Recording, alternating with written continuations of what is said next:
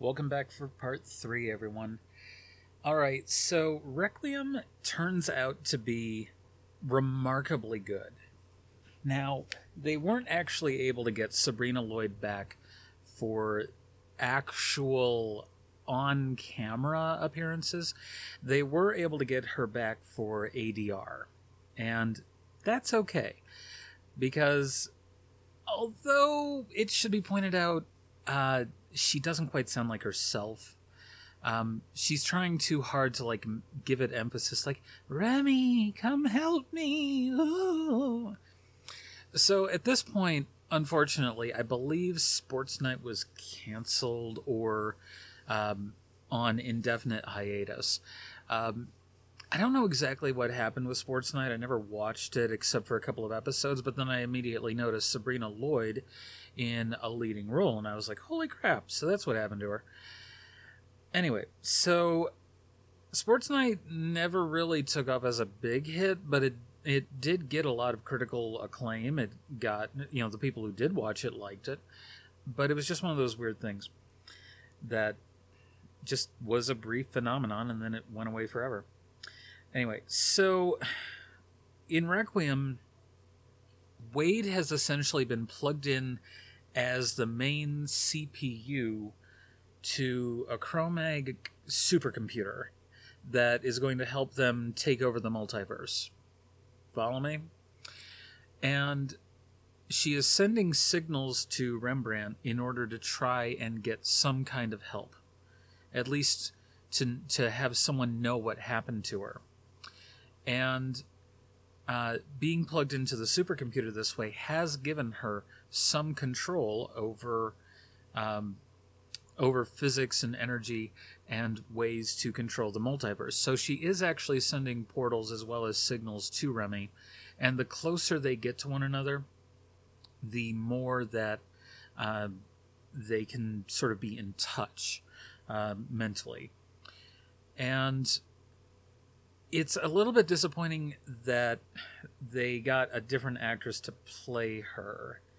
Um, it was actually Maria Stanton in physical presence, but although they had the body double for uh, a lot of scenes with um, with Wade's face in shadow, uh, when they actually show her in the supercomputer, it's like in this uh, big tank with green lighting and everything, very, very camp sci-fi. Um, it actually does look a lot like Sabrina Lloyd, but she's not credited. And apparently, it was actually her. They actually brought her in. They had her do some voiceover read readings of the lines, and unfortunately, it's not very good readings of the lines. Like uh, she she's supposed to be saying like, "Beware, danger, Cro-Mags," and instead she she just reads it like I'm talking to you right now. Beware, danger, Cro-Mags, weapon. That's it. It's, it's like wow, you really didn't give a crap about the series anymore. You're getting one last final hurrah as a beloved character. I mean, honestly, you're, you're just to go that route, the don't give a crap route, for a cult series that, you know, is going to give you residuals for years. I mean, that was the whole point of trying to get it to a fifth season and so many episodes. Um, it was like 88 episodes. And you know, once you're at so many seasons and so many episodes, then you can start saying, "Oh, time to cash those residual checks." All right. Yeah.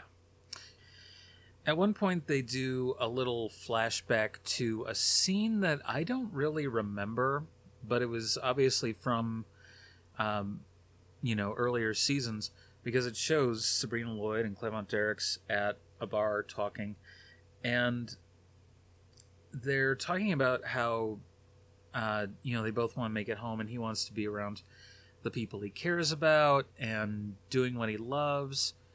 And um, he says something incredibly sweet to Wade, which is, you know, as long as I'm here with you, At least I've got half of that.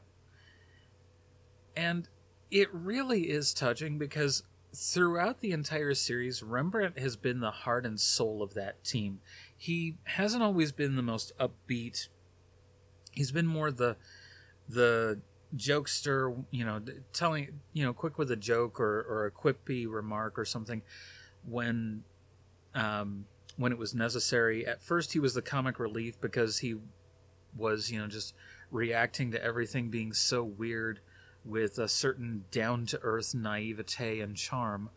And by naivete, I only mean regarding science, not um, not anything else. He was the thing is, as his character goes along, he drops the facade of just being, you know, the washed up singer and everything like that, the the one hit wonder, and uh, you know he starts having real lines and having real discussions and starts to be more of a well-rounded character.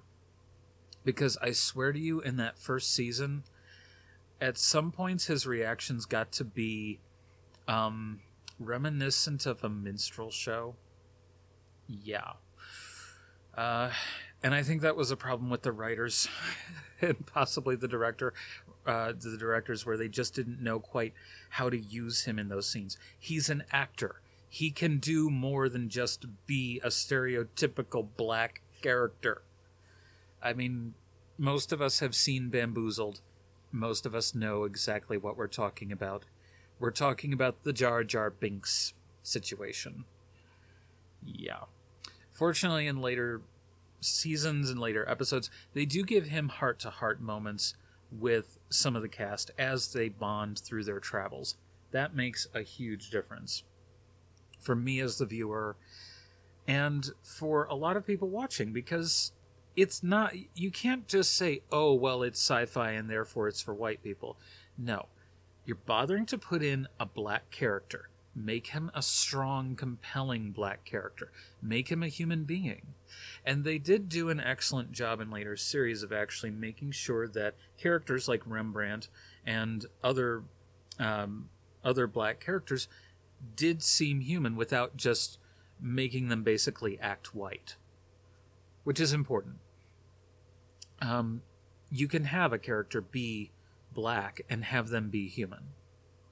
It's just, it's just good writing, because it, it, it's no different from if you want to write a woman and you're a man and you can't think of what possibly motivates women, and so you think, you know, of the most basic stereotypical things, which is one of the problems with a lot of writing in Hollywood. But in this particular case, they bothered to let Cleavant Derricks actually act. And the more they went along, the happier they were with a lot of his acting. Because he stopped being the two dimensional character who's just the black person reacting while black with the um, I, I don't I don't want to do it, but um, you know the kind of stuff that I'm talking about, like the "Whoo, Professor, you fell in that pile of garbage. You sure stink." It just the wh- whatever it is, just it's like no, it, it, it's like it's fine if you want to have him make fun of the professor for being so up his own butt and stuffy about everything and kind of bring him down to size. Several of the first and second season episodes feature them bickering because Rembrandt likes needling him. It's a wonderful dynamic. It's the odd couple dynamic with Felix and Oscar.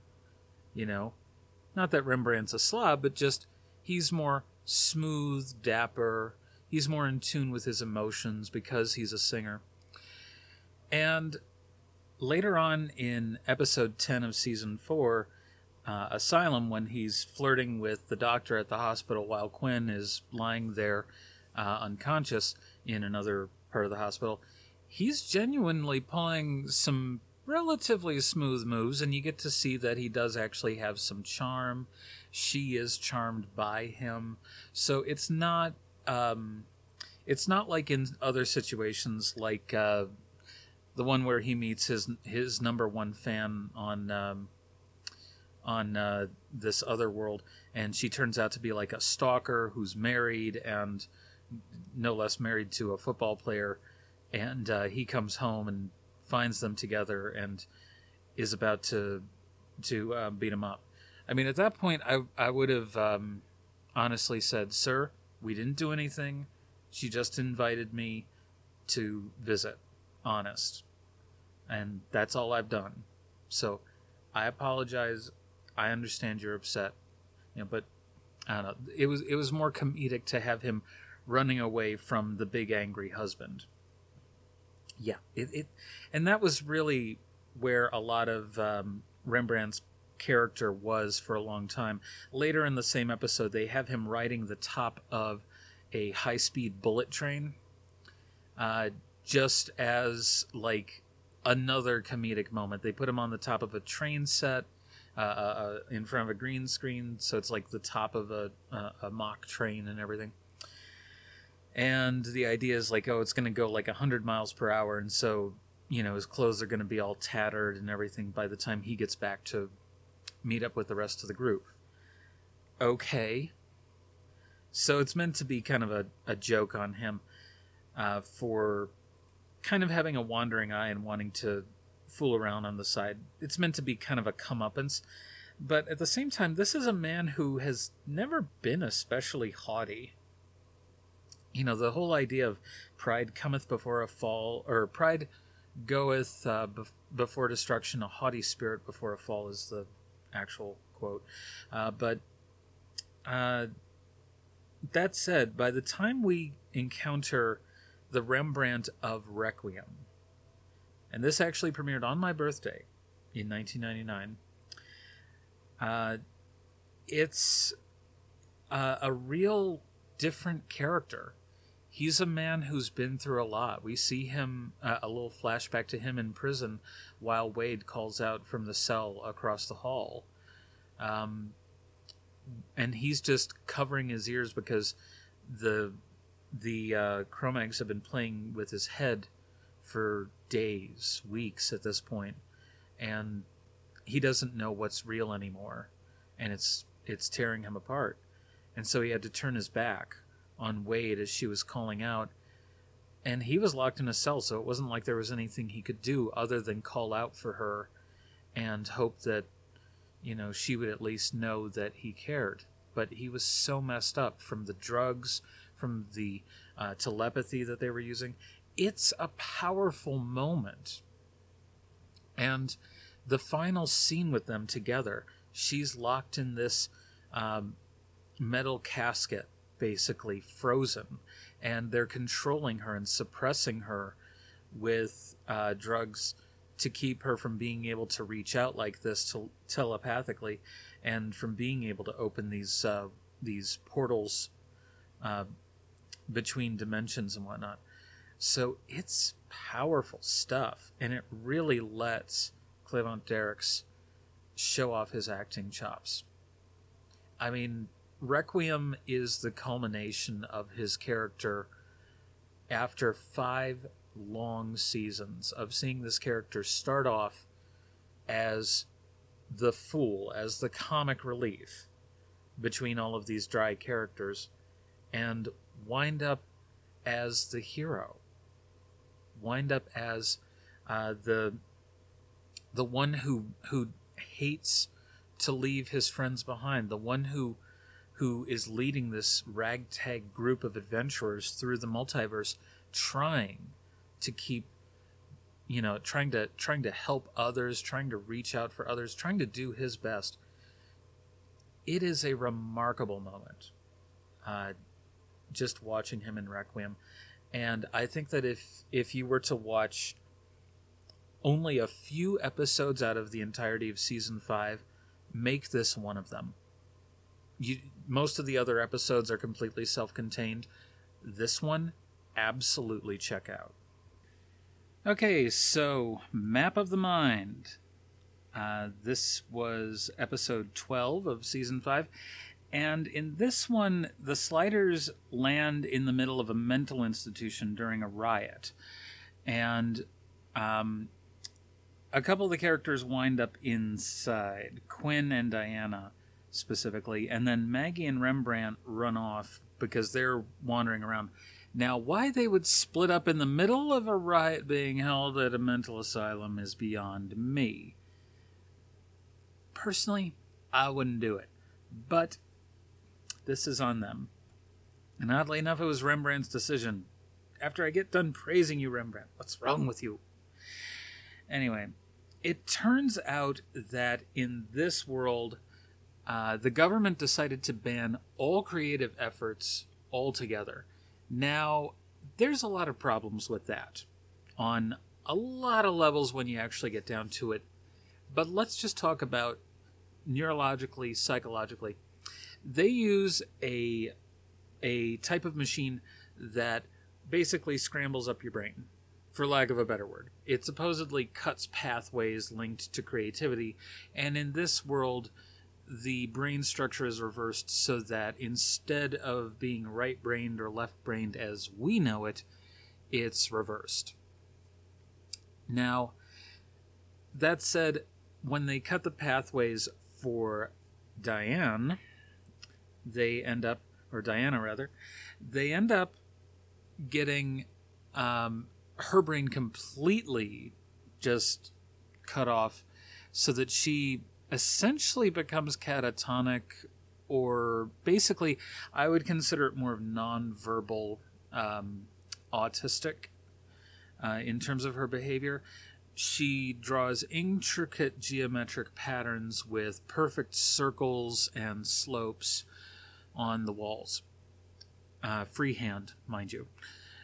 So meanwhile quinn is watching all of this and trying to figure out what the heck is going on with all of this while pretending to be a different person who uh, is supposed to be having his first day there as a doctor.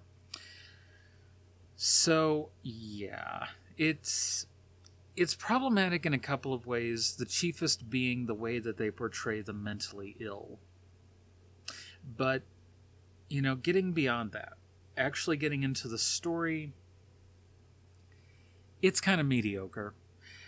It's the, the the main problem I have with the idea of banning any kind of creativity from art to music to um, uh, you know what whatever you can think of uh, writing you know creative writing processes like fiction is that you need creativity as a way to explore a lot of different concepts so for example my first job out of high school was as a carpenter.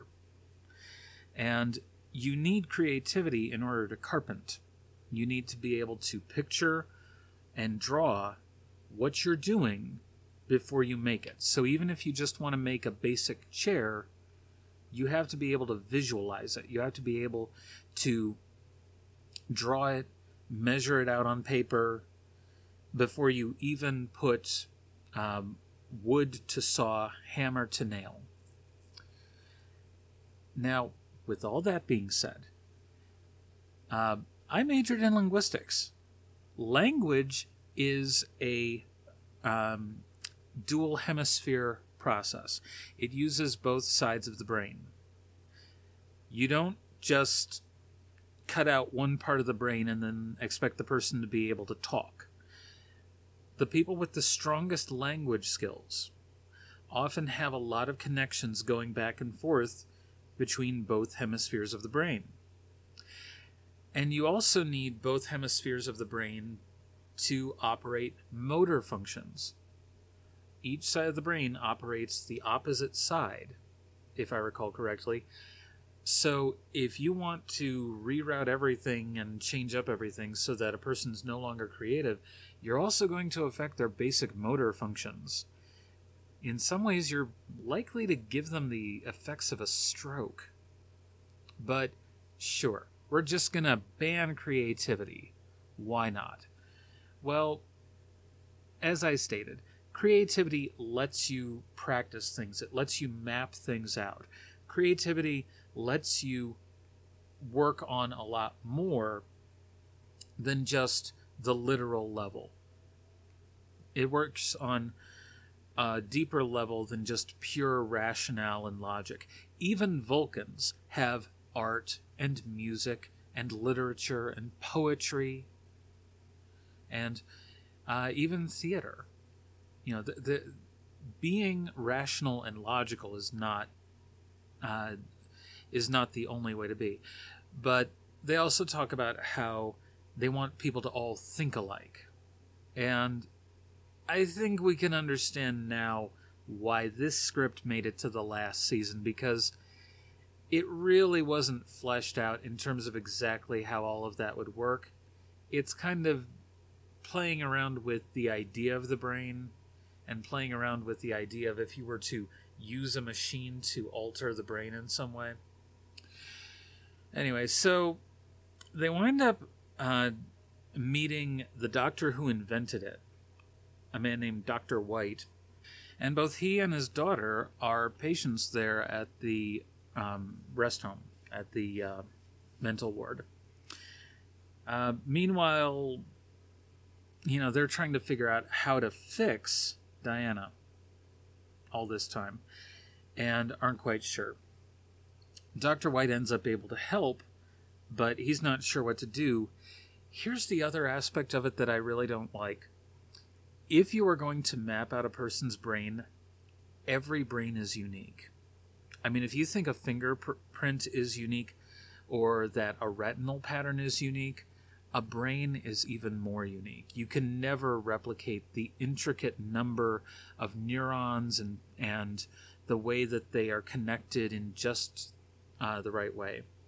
It's one of the reasons why traumatic brain injuries can result in uh, a very lasting effect on the person. So before you remap someone's brain, you have to map it first so before you were to make any alterations to a person's brain, you would first have to say, okay, here's the connection for this, this, this, and this. That's one of the reasons why on uh, Dr. House, whenever they go about trying to um, figure out what part of a brain is going wrong, first they open it up and test with probes to see what responses happen. You know, so they stimulate an area and see what happens. They stimulate another area, they see what happens. Because every single brain is different. They actually do brain scans with uh, very uh, sensitive sensors in a skull cap where they measure what parts of the brain are active. And they do this also when you have a sleep study. Uh, they'll actually put sensors on your chest, your head to see like what's going on. So my main issue with even the remotest chance of science here is before you even go about doing this much, you need to stop and actually see how that person's brain is working because there are people who have reversed anatomy in real life. There are people whose hearts are on the opposite side of their body, whose digestive tracts uh, flow in a mirror image from how most normal uh, human digestive tracts work.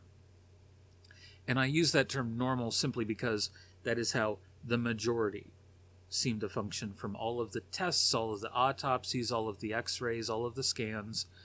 There seems to be a certain pattern that is the dominant pattern, but it is not the only way that you can have it work. You can absolutely have a person with all of their internal organs mirror imaged and flipped exactly the opposite way. The liver develops mirror image. The heart develops mirror image. It's all perfectly functional, but you have to account for it. And likewise, the brain could be actually flipped that way. It's just the norm that it develops with one side being for this and another side being for this. Now, that being said, how does the episode actually end? Is it worth it? Eh. It's it's another one-off episode with a bit of an adventure to it, a little bit of a journey for the characters. Um, unfortunately, Diana's character does uh, really not get a chance to really shine because she's mute throughout a lot of the episode. So yeah, not as good as it could have been. I mean, if you really want to highlight an actor's abilities, don't necessarily have them playing mentally ill. It's a bit of a sensitive topic, especially for me, uh, but um, whenever you have a portrayal of mental illness, you have to be extremely careful with how you do it.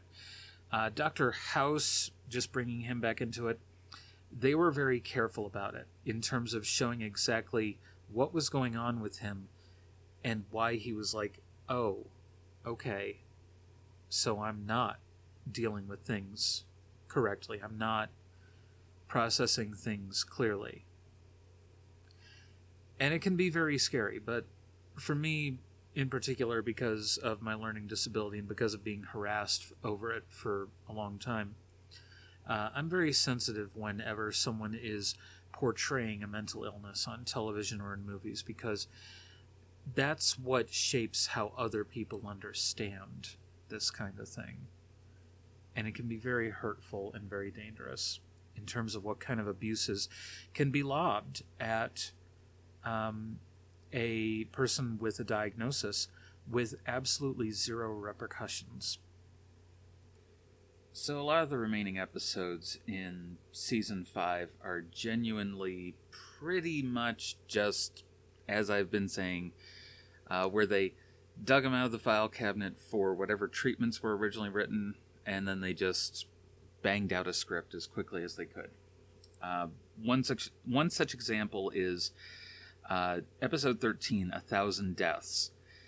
Uh, the group land on a planet where there are basically fully immersive simulations, basically like your video games. And oh, there's one where you're in the Civil War, there's one where you're uh, in the Old West, there's one where uh, you're a uh, detective in the 70s, you know, going around uh, the city and taking on crime.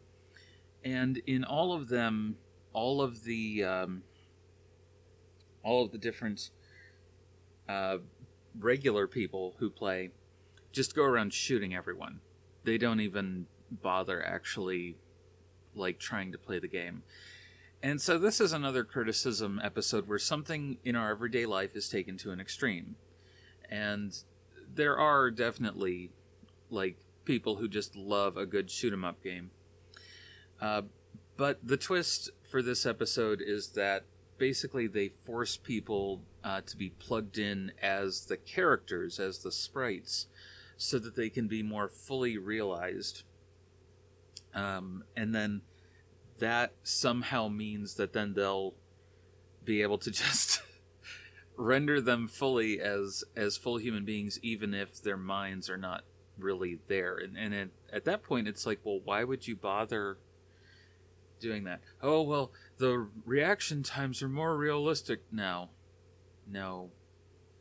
It, it, it's actually more complicated to plug an entire person in and have that person sitting in a chair all day and night for any number of time. Plus, you have to keep them, you have to feed them, you have to clean them. You, you, you know, it, if they weren't just sitting in in a in a row of chairs, it was obviously they had just put the people in basically the screening room for the dailies at the studio with a bunch uh, and and I'm not even kidding here the VR headsets are just uh, those those magnifying headsets that jewelers and um, some um, some art restorers use in order to zoom in on the um, on the smallest part of uh, of a painting or something like that.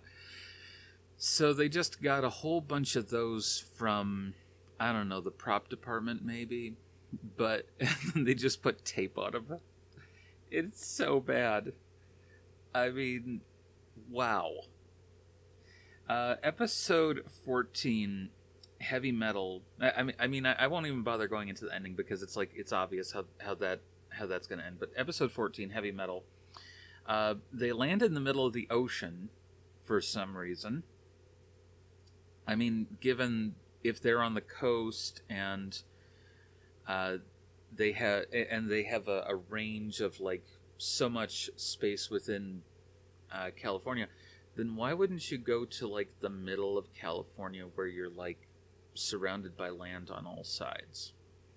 Okay, well anyway, so they land in the middle of the ocean and uh, they're rescued by a freighter, and in this plane in in this uh, dimension they don't have aluminum. They they never discovered aluminum, which requires a specific process in order to extract it from bauxite.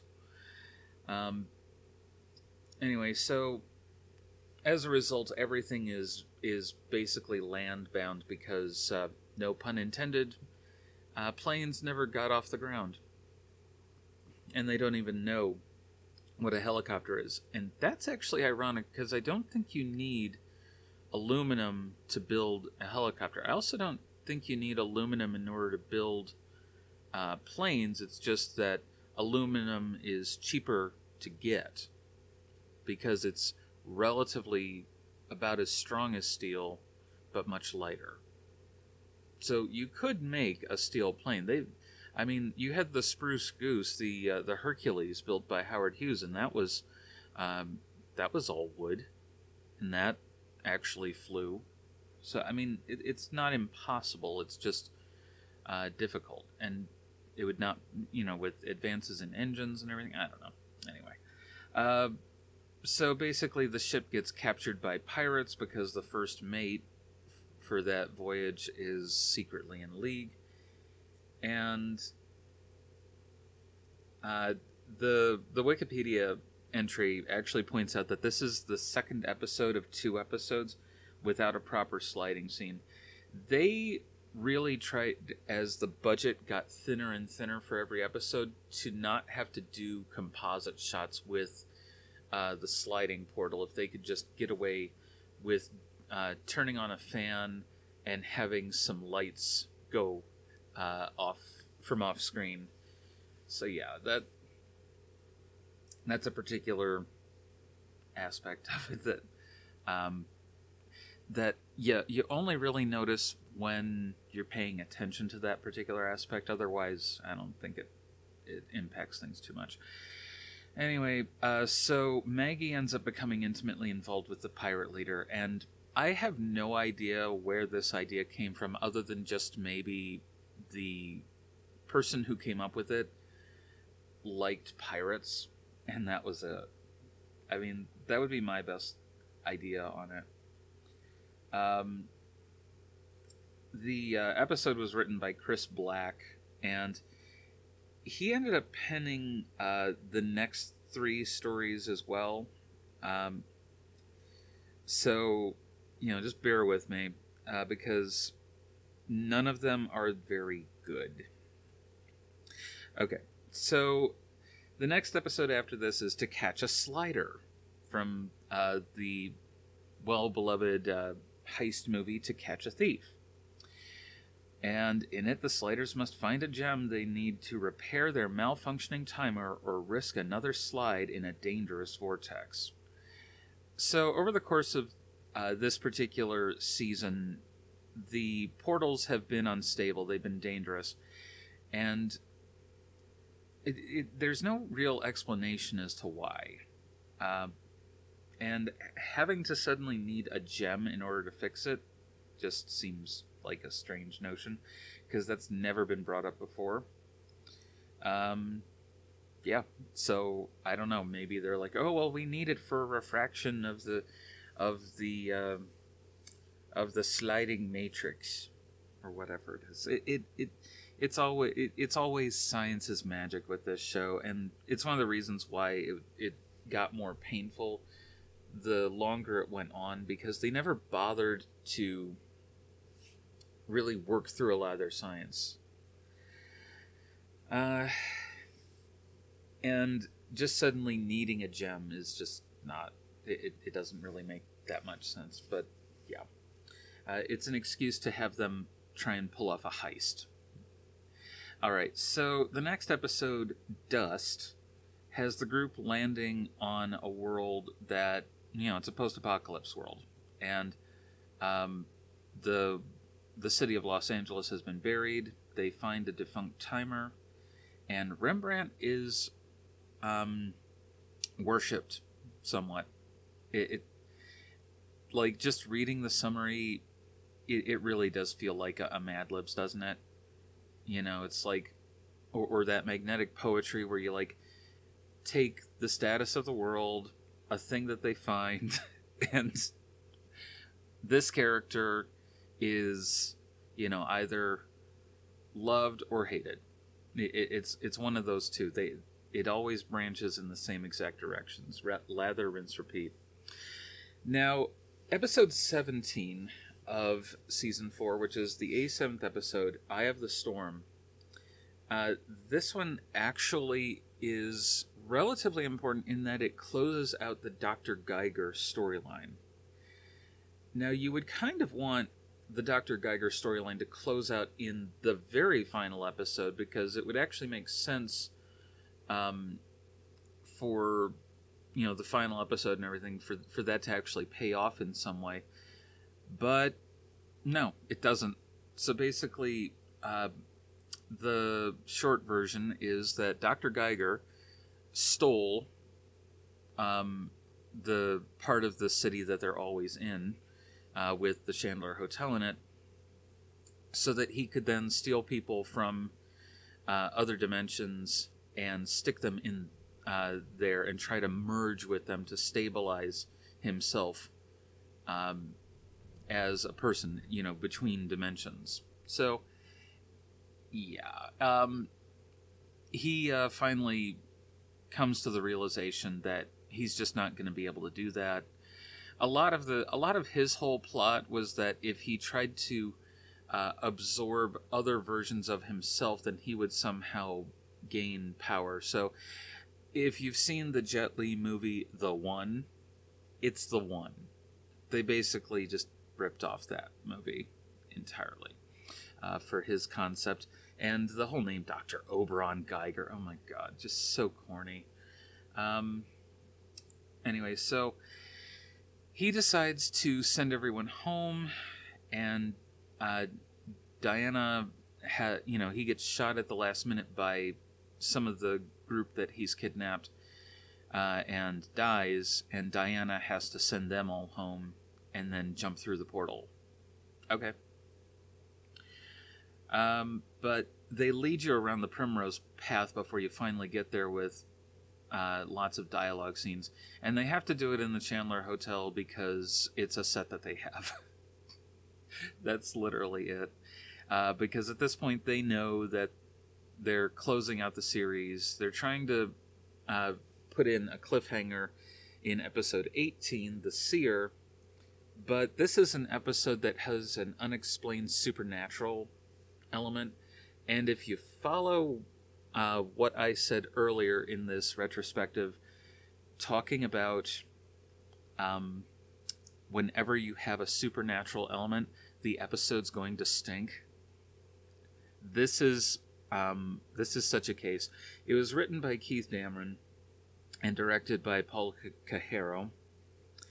And the basic gist of it is is that um, a a uh, guy had a bit of a heart attack and he stopped taking his meds and then he was able to start seeing like uh, all of the sliders adventures from across the realm and telling everyone about it their planet got attacked by the Cro-Mags, but they were able to get rid of them with a biological agent that doesn't harm humans but does harm them.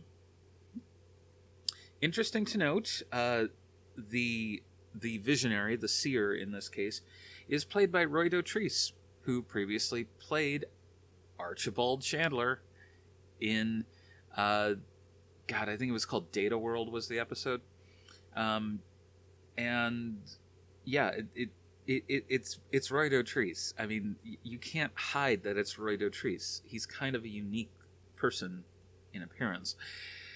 His daughter is played by Jennifer Hetrick, Vash from Star Trek uh, The Next Generation and Deep Space Nine. Yeah, It, it, it it's Vash. So it's like what? Um, and yeah, it's cheap.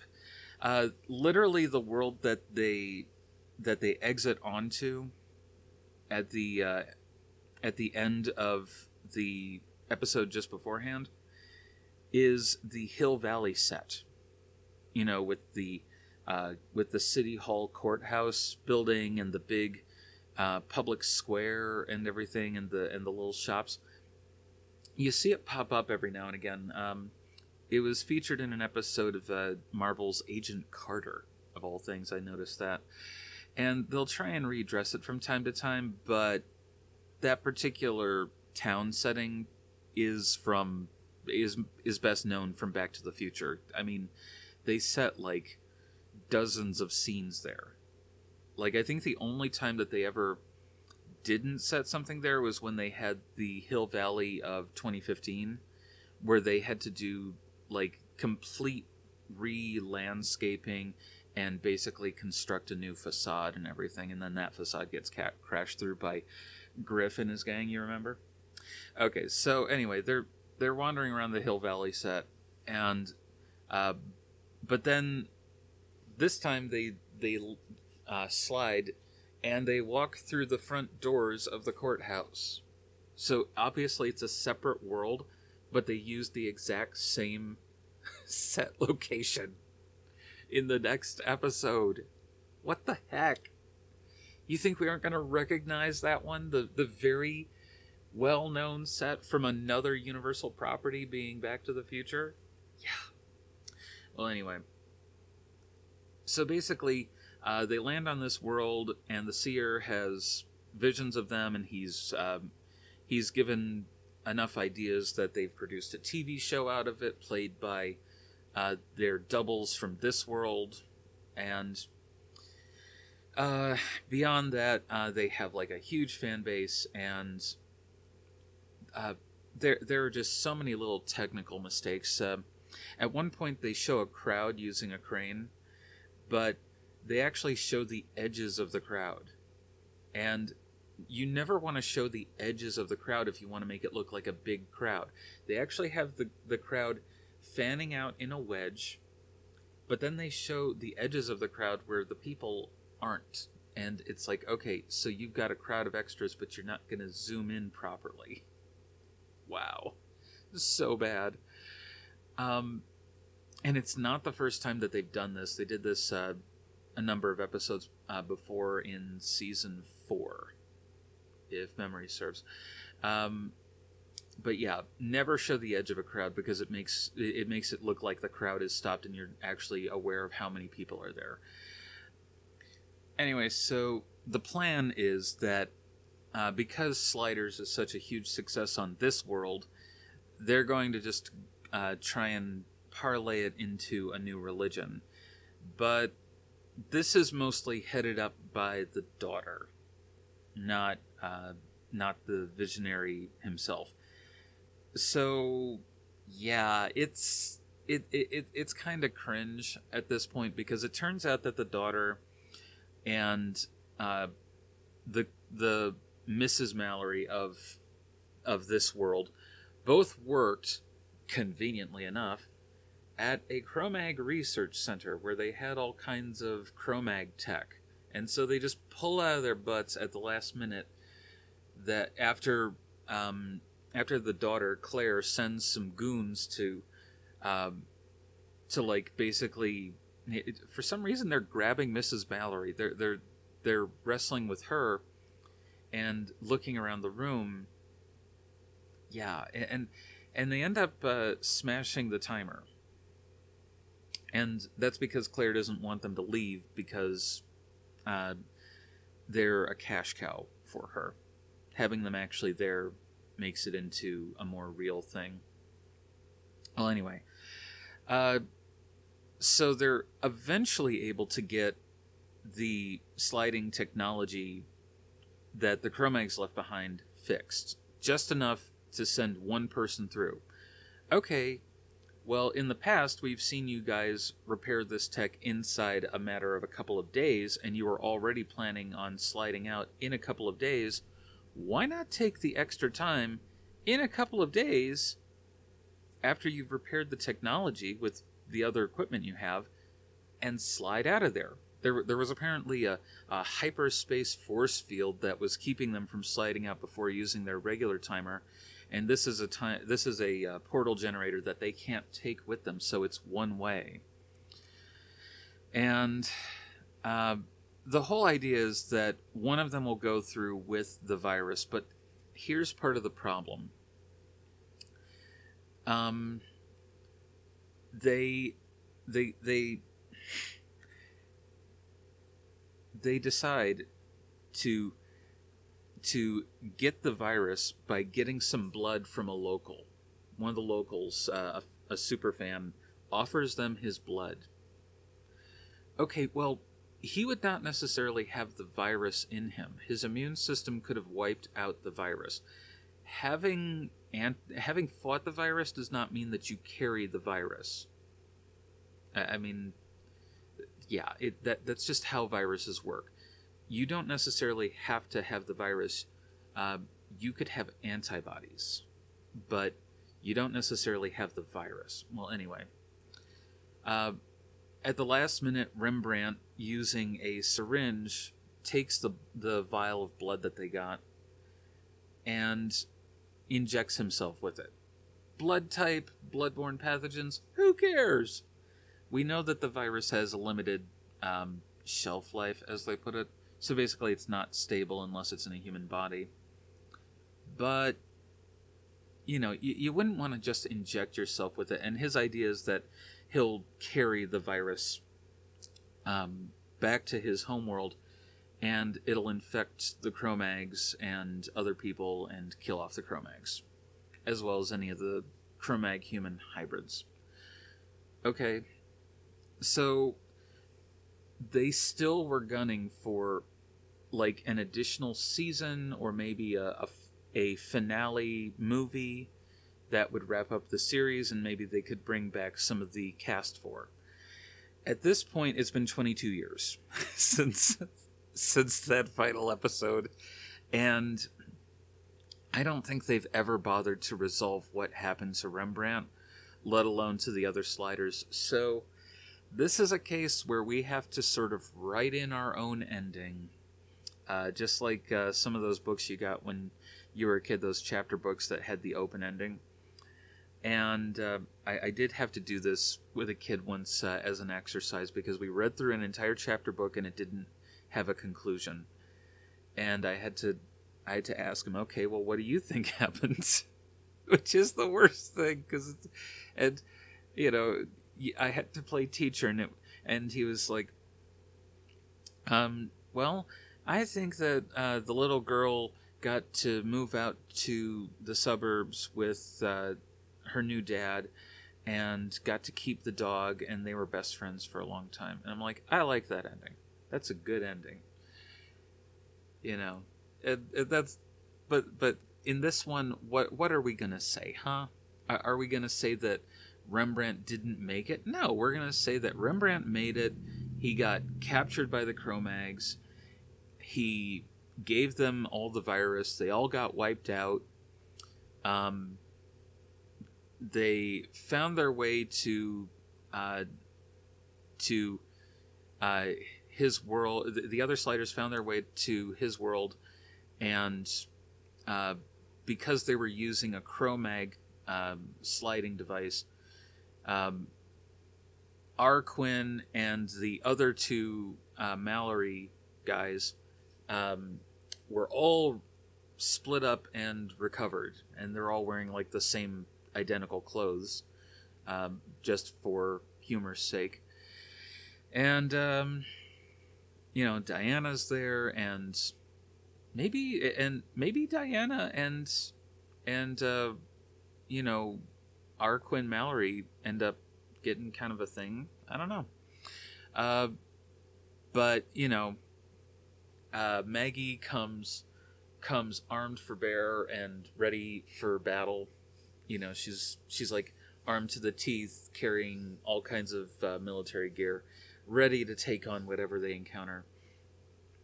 And um, yeah, so let let's just say that that's what happens, and uh, they they have a, a, schematics or something loaded into uh, Diana's device to build a slider shield technology that would keep them from uh, getting invaded by the Cro-Mags again, and thus the world is protected, and uh, the day is saved. The two Mallory boys um, have the coordinates for their real home planet, and they go off there um, in their final farewell, and everyone else settles in there uh, on our Earth from the uh, pilot, and they live happily ever after. so yeah, that that's what I'm gonna go with, even though that's like the most basic story that you could have. Um, you know, at least it would work. At least it would have satisfied the fans, and it would have brought um, Quinn and maybe Colin back. You know, but they they had such a hard time with this season, even getting Sabrina Lloyd to come back. Uh, the the final episode because it's sort of magic based is very problematic. Um, for the sets, I'm not even kidding here. They just reused other sets. Uh, for the mansion where uh, Mr. LeBeau lives, Mark LeBeau, that's the Seer's name. For the mansion, they just reused the Chandler Hotel. They, they literally just reused it. They filmed it in front of the stairwell uh, that they have there. Yeah, that's it. That, that, that that's all there is. Uh, for the set where the Sliders superfans are gathered, they used the basement set from the pilot. I'm not even kidding you. They just redressed it a little bit. They used the same basement set that they've used a hundred times. They didn't even bother shooting it from another angle. It's like move a wall and just film it a little differently. They couldn't even do that. It's so frustrating. Uh, you know, same thing with the Chandler Hotel. They, they couldn't bother, like, rearranging the set pieces a little bit. No, you, you're just gonna film it exactly the same as you have every other scene in this location. Yeah, it, it, it's unfortunate. They could see that the budget just got drained. Sci fi was no longer funding the show. There wasn't as much of a fan base for it.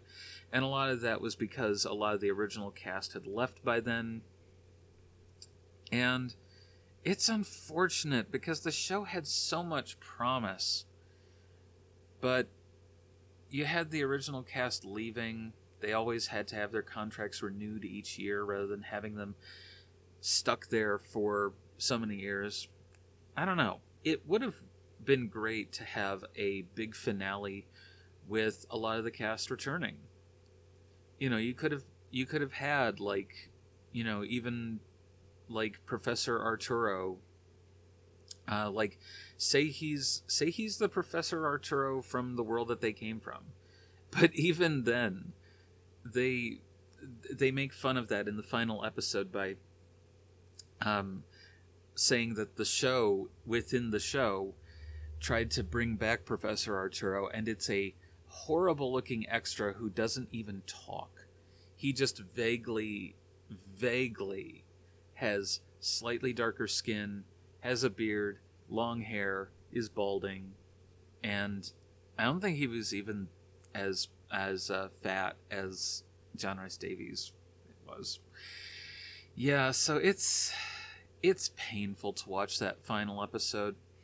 Um, if I had to suggest anything, I'd almost suggest skipping it because you don't miss anything from it. It's not there to do anything. It's just there to to give you the cliffhanger. You'd actually be better off just watching The Eye of the Storm and make that your final episode. Um, and then yeah, it, it, it almost would have been better if they hadn't bothered to film this year and had and had just put some more of that budget into some of the other episodes. But you know, they get they usually get the green light for 18 episodes, uh, a certain number of episodes per season, in order to cap it off nicely. But man, this is actually like one of the shortest seasons since the show began. Uh, season four was 22 episodes. Season three was 25. Um, whereas uh, season two was, uh, oh, I'm looking here. It's uh, 13 episodes. And then season one was only 10. So between season one and two, you had about enough for one season, which is why season one and two really blur together in my memory. Um, and they would have been produced back to back. Uh, season three, like I said, had just this gargantuan number of episodes 25 episodes in all. Uh, and then season four had uh, almost as many episodes in 22. But by the time you got to season five, they were just. Uh, a lot of the writers had obviously skipped out. Um, you know, the, a lot of the treatments had been left behind for different kinds of worlds that they could go visit, but they were really contrived and really redundant after a lot of the other worlds that they've been to. Uh, I mean, I didn't even talk about uh, the the Java Jive that much because it it just there's so little to it in terms of anything interesting happening. It it's literally just they they they had some ideas, they put it into a script, hammered it out, and got it together. But yeah, it. I, am I'm, I'm looking at some of some of the uh, other episodes, and the one called Way Out West, that one was actually conceived of as a story by Jerry O'Connell himself. So it was just him wanting to play cowboy for uh, for an episode and they were willing to do it very tongue in cheek. That would have been good in season five if we had actually gotten that. Um, you know, the O'Connells actually stuck with everything for a long time, and it it wasn't until that final season on Sci-Fi that they decided to just go ahead and nix it, and it's unfortunate because. Um, because I remember watching it and finding the episodes unsatisfying, and it's like, well, gee, why do you think that so many people, you know, aren't watching this show, sci fi executives? Maybe it's because you're not bothering to put the money in, you're not bothering to. Um, to do anything that'll keep some of the old cast back um, from leaving, and and you're not even when they have an episode where they're talking about bringing Wade back, they can't be bothered to actually bring Wade back. They just get her to do a voiceover? What the hell? I mean, so much of season 5 is just some of the worst stuff you will ever see. And everything in it is so isolated and episodic from the others that you could order them in any order, which I'm sure that um, that Sci-Fi was more than happy to do. I'm looking at the uh, at the production code, and yeah, the Unstuck Man was the first episode filmed that season. The next episode filmed was Requiem. Yes. Episode 802 in in production code. That was actually their second episode. So the writers actually were coming in strong, trying to produce stuff that people wanted to see. That is remarkable. Um, I'm looking at what other numbers they had. Um, there's no 803, but 804 is applied physics, uh, in which Diana meets her double. Okay, that makes sense. Um, 805 is a current affair in which you have the tabloid newspaper and um, and uh, germ warfare in Switzerland and everything. Okay, that that's a little bit more powerful premise, uh, kind of similar to a lot of the stuff that we saw in uh, seasons one and two. Um, episode 806, The Great Work. That's the one with the monks. That's the monk episode. I mean, that's what you call it. Um, and just moving forward, um, there's no 807 listed. Mm, yeah.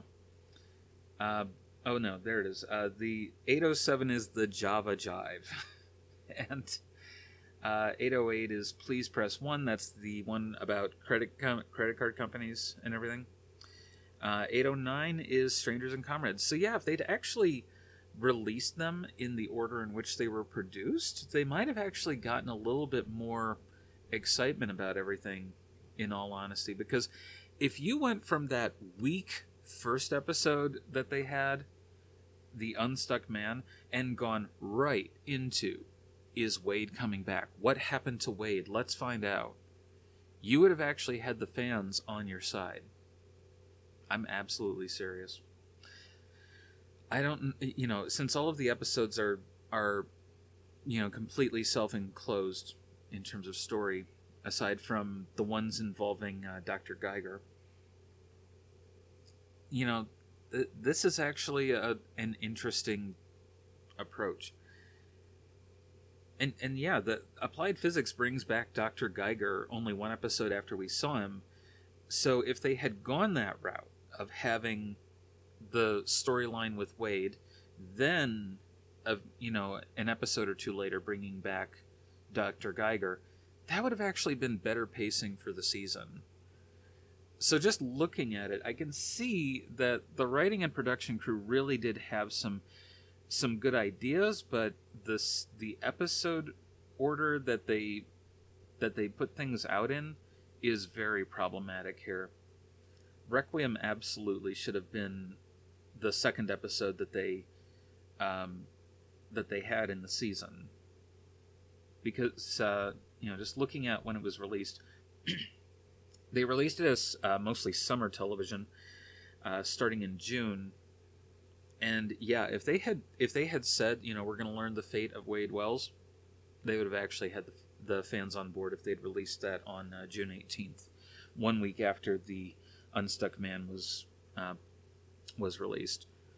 You know it's like okay yeah we don't have quinn anymore we don't have colin we don't have um, we don't have wade or professor arturo but we could have at least a story where we find out what happens to wade and where rembrandt gets to show some character growth but no we don't get that so the final episode and rembrandt jumping through the portal is you, you look at where he started.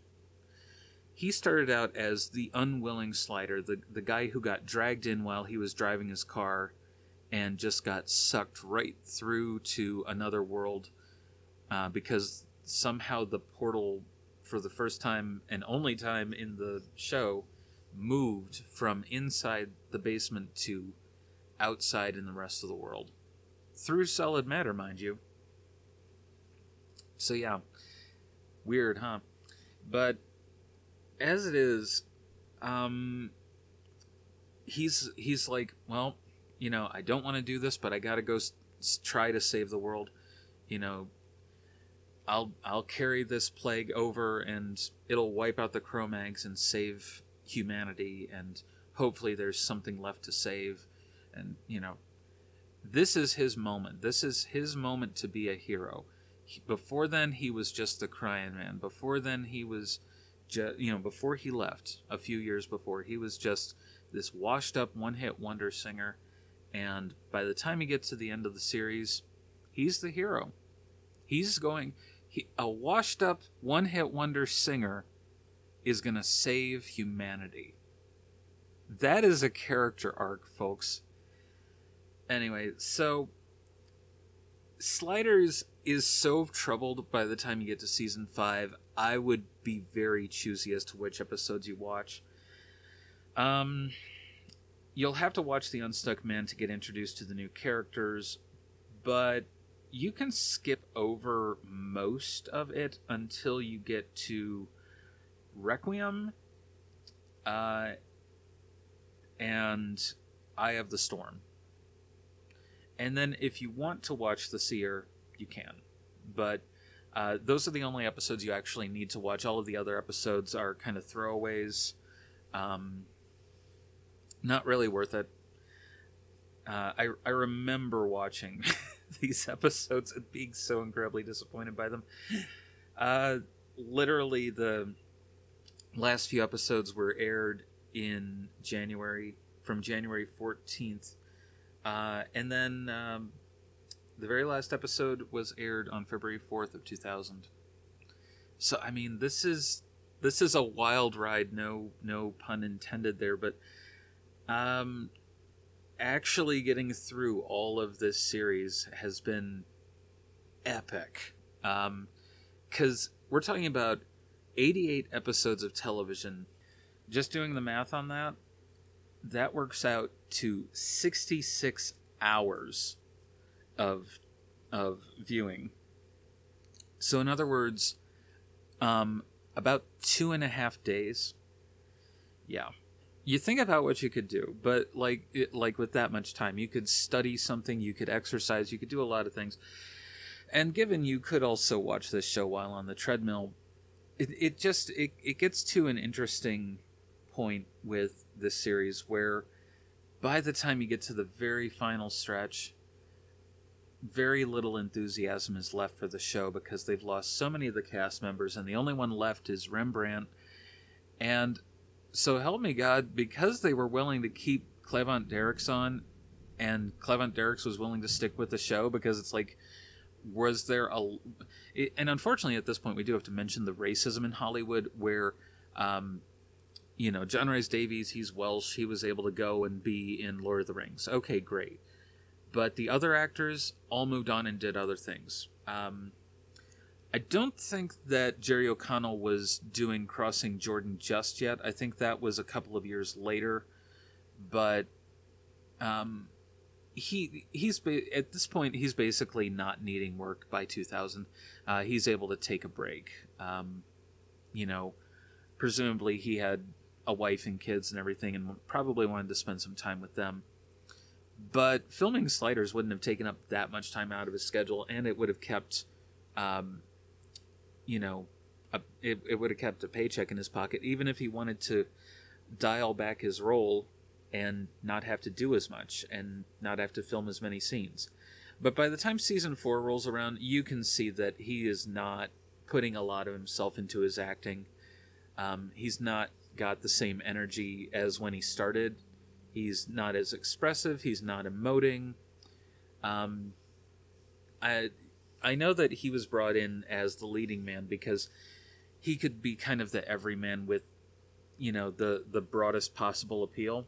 But so help me God, this was this was uh, hard because you end up seeing Rembrandt more as the em- everyman, especially as the season rolls on, especially as the other uh, original leads drop out and really, uh, Cleavant Derricks just does such a good job. He's he's lived in the role for enough years at this point that he knows how the character would react to things. His reactions are very organic. His line delivery is great. So he's doing a phenomenal job with this episode.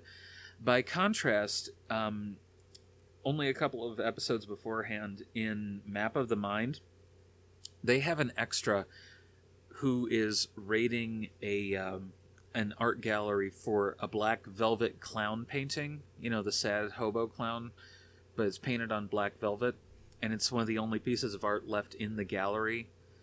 And Rembrandt and Maggie are talking to her on on a a uh, on a set. it's a set. It, it's meant to be a street, but it's a set, and it's meant to be like a a closed, boarded up property that you know for some reason hasn't been repurposed into something because this is this is um, this is the world that hates art. Remember, and the woman's delivery is so bad that they had to have her do ADR. But even in ADR, her line delivery doesn't get any better. And it's so frustrating to see that, to hear that in this show. and it it it, it yeah, it, it, it's a phenomenally bad episode all around, and the season itself is bad. And this is one of the reasons why you had a lot of uh, fans no longer watching because you had other shows on by then. You had you had Farscape, you had Stargate SG One, and that was just on that network alone. You know, you had all this other stuff going on in the world of science fiction, and Sliders was kind of put on the back burner and forgotten about because the network only had so much money, and they were like, well, it's in its fifth season. A lot of the original cast isn't there. The only one remaining is the is uh, the black guy, and you know, it, there is no doubt in my mind that because the show was helmed by a black man and a woman, that they were just like screw it. And then the producers decided to make the other characters um, a black woman scientist, which is like a black woman scientist. Yeah, they exist.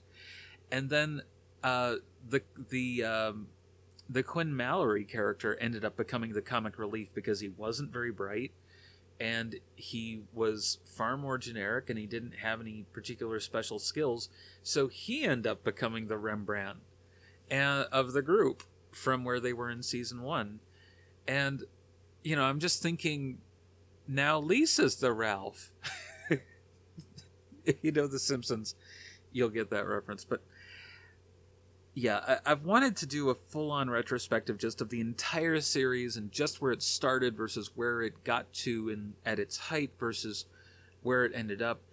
And it's so frustrating. I wish that they had had like a comic book or a novel that just closed it out for the rest of us. Because if they had a novel, uh, then I could act it for everyone and and bring resolution to so many fans you know, only 22 years later. Uh, but seriously, that would be great. Um, so I'm going to look for uh, if there are any Sliders novels or comic books that uh, I could possibly adapt.